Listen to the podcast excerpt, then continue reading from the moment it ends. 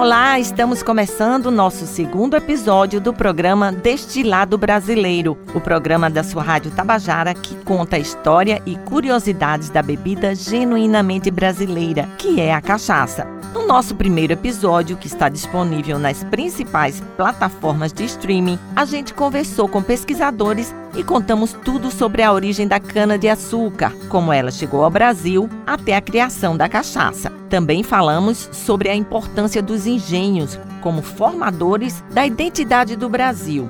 Olha, é impossível falar sobre a história do nosso país e não falar da cachaça. A nossa bebida já foi até proibida de ser produzida e consumida. Você sabia?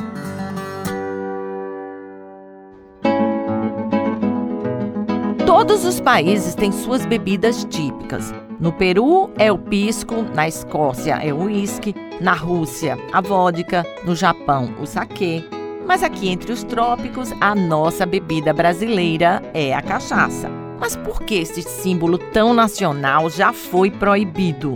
Como você já sabe, a cachaça surgiu no Brasil quando era colônia de Portugal. E a corte portuguesa queria que o consumo de bebidas fosse somente daquelas importadas via império, vindas de Portugal. E quem nos conta mais detalhes sobre esse episódio da história do Brasil é o estudioso e professor do curso de sommelier de cachaça, Maurício Carneiro. Ele explica também por que no dia 13 de setembro é comemorado o Dia Nacional da Cachaça. Em 1640 foi criada a Companhia Geral de Comércio do Brasil. Essa companhia tinha o monopólio total sobre o fornecimento de vinhos, cereais, azeite, bacalhau, até sal, enfim, produtos como eles diziam, das casas e das famílias. O Brasil era proibido de produzir qualquer coisa que não fosse açúcar. Todo o resto teria que ser fornecido por Portugal. Mas a produção clandestina de cachaça, ela continuava, e os comerciantes portugueses, eles vendo que estavam tendo prejuízo, porque o pessoal daqui não estava comprando o vinho e aguardente deles, que era bagaceira, foram reclamar com o rei. O rei editou uma carta real em 13 de setembro de 1649. Essa carta proibia terminantemente a produção e comercialização de cachaça no Brasil, exceto em dois casos: consumo dos escravos e para a província de Pernambuco, que na época estava envolvida com o domínio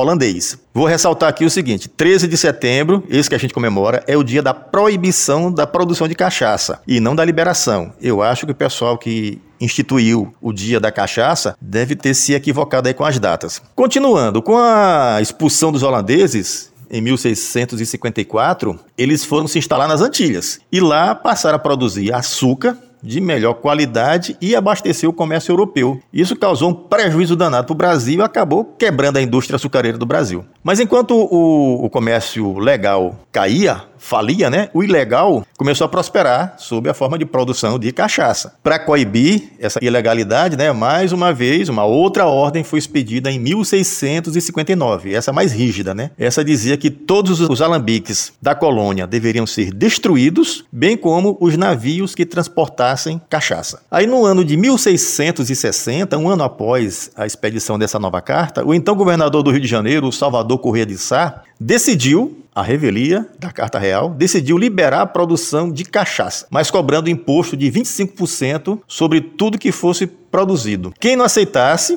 ficaria à mercê da destruição do seu alambique em cumprimento à ordem real. Aí o pessoal ficou muito arretado, né? Em novembro daquele mesmo ano, de 1660, aproveitando que o governador estava fora da cidade, visitando São Paulo, 112 senhores de engenho invadiram a cidade do Rio de Janeiro, depuseram o governador em exercício e tomaram o poder, exigindo o fim da cobrança das taxas e a devolução daquilo que já tinha sido arrecadado. Só em abril de 1661, Salvador Corrêa de Sá, juntando tropas paulistas e alguns índios, ele retomou a cidade do Rio e puniu os revoltosos. Então, aí por cinco meses, o Rio foi governado pelos cachaceiros. Bom, o resultado dessa empreitada, além da morte dos cabeças da revolta, foi a liberação para produção e exportação de cachaça pela regente Luísa de Guzmão. Produção e exportação, não o consumo. A liberação liberação de produção, exportação e consumo só veio mesmo em 1672, após o fim da tal Companhia Geral do Comércio.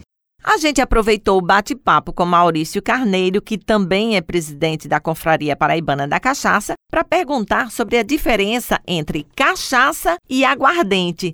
Se você sempre pensou tratar-se da mesma bebida, se enganou. Não, não é a mesma coisa. E nós vamos ouvir agora a explicação dele. As grandes diferenças são a graduação alcoólica, que na cachaça é de 38 a 48 e na aguardente de cana de 38 a 54. A adição de açúcar na cachaça no máximo 6 gramas por litro e na aguardente eu posso colocar até 30 gramas por litro. E essa questão, né, que a cachaça é produzida apenas do mosto fermentado do caldo de cana e a aguardente é produzida do mosto fermentado ou também desse destilado alcoólico simples de cana. Agora está esclarecido, né? Cachaça só pode ser feita no Brasil. Tem que ser de cana-de-açúcar e com teor alcoólico entre 38 e 48 graus. São regras e legislações para proteger as bebidas e que existem em vários lugares do mundo. Para ilustrar melhor ainda, vamos a uma dose de conhecimento. Digo, ir a campo, mostrar com uma bebida muito conhecida na Paraíba a real diferença entre aguardente e cachaça. É que tem uma bebida muito famosa aqui na Paraíba, tida e confundida com cachaça, que na verdade é uma aguardente. Será que vocês adivinham qual é? Estamos falando de uma bebida clássica encontrada de fiteiros a restaurantes nobres, envasada em garrafas tipo cerveja e com o tradicional rótulo em papel desde os primórdios.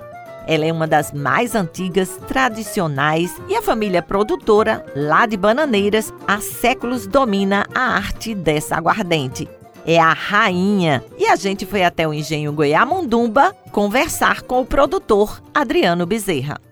Adriano, esse engenho Goiamundumba é um dos mais antigos do Brasil, não é mesmo? Se não for o mais antigo do Brasil, é um dos mais antigos, porque ele foi fundado em 1877 pelo meu bisavô Deocleciano Bezerra Cavalcante, há cento e 46 anos. Eu estou à frente da empresa que já passa pela sua quarta geração. Nós procuramos manter os padrões de qualidade que os manuais de boas práticas exigem hoje, mas sem procurar nos afastarmos das práticas antigas que tornaram famosa a aguardente de cana-rainha em todo o Brasil. Nós somos uma empresa que prezamos, acima de tudo, pela qualidade do produto e também em manter as tradições. A rainha ficou famosa no Brasil inteiro pela sua qualidade e pela divulgação espontânea. O momento mais importante de divulgação da cachaça rainha foi nos anos 80, onde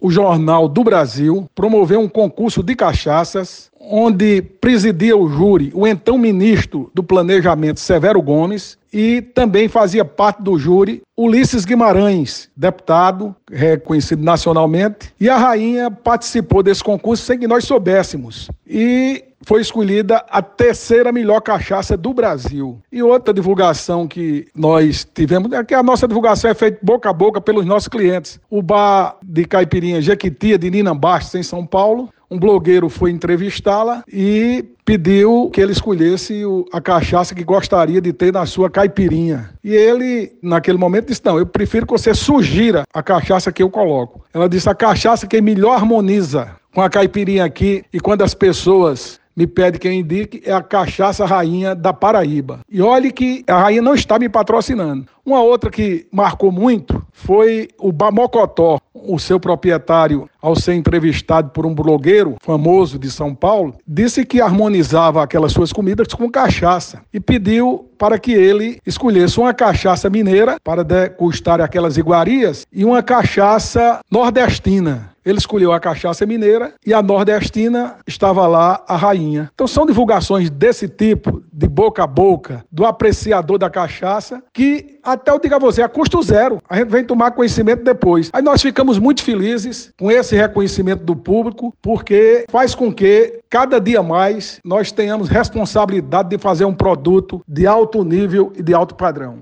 Há pouco tempo atrás, o engenho Goiamunduba não era aberto à visitação, mas os tempos mudaram e agora o produtor Adriano Bezerra nos conta que estão modernizando o espaço para melhor receber os visitantes. Há tempos atrás, o engenho não recebia visitação. Com a chegada do turismo em Bananeiras, nós começamos a despertar para receber os visitantes. Fizemos uma bodega onde você encontra a rainha em garrafas de porcelana, camisa, bonés, chaveiros, imã de geladeira, dentre outros produtos. E o pessoal vai, nós oferecemos degustação gratuita. Todos que visitam o engenho degustam a sua cachaça de forma gratuita e temos recebido um grande público. Agora estamos com um projeto de fazermos um receptivo onde vamos ter condições mais adequadas para recebermos a todos os visitantes que nos procurarem. Então, estamos com esse projeto, já começamos a desenvolvê-lo. Tiramos uma estrada secular que passava no meio do engenho. Hoje, a gente diz só vai no engenho quem tem negócio porque você chegar antes do engenho já tem um desvio onde você não precisa passar por dentro. Então a gente está fazendo esse tipo de trabalho para receber cada vez melhor o turista, sempre preocupado em manter os padrões de qualidade na fabricação da nossa rainha, viu? Estamos aqui de portas abertas e quando o turista vem a custo zero, nós deixamos um guia turístico que mostra a nossa maneira de produzir cachaça, da moagem, a fermentação, a destilação, enfim, mostramos o produto final que é repassado para o consumidor. E agora eu vou dar uma dica de leitura o livro Segredos da Cachaça, escrito pelo jornalista João Almeida e pelo produtor Leandro Dias. O livro fala sobre a história da cachaça, os alambiques mais tradicionais e traz até um ranking com as 100 melhores cachaças. E abrindo aqui um capítulo muito interessante, estão os mitos sobre a bebida brasileira. Vamos a eles.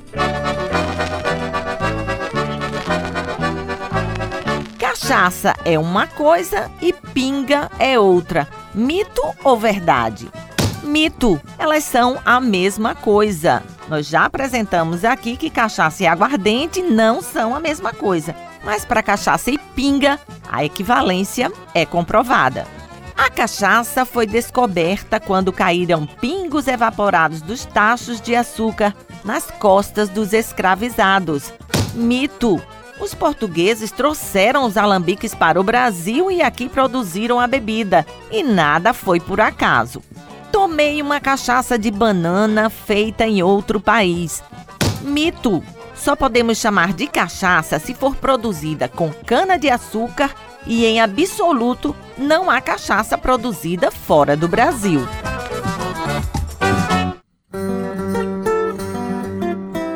Espero que vocês tenham gostado do programa de hoje. Meu nome é Rosa Guiar e te espero no próximo encontro aqui na sua Rádio Tabajara.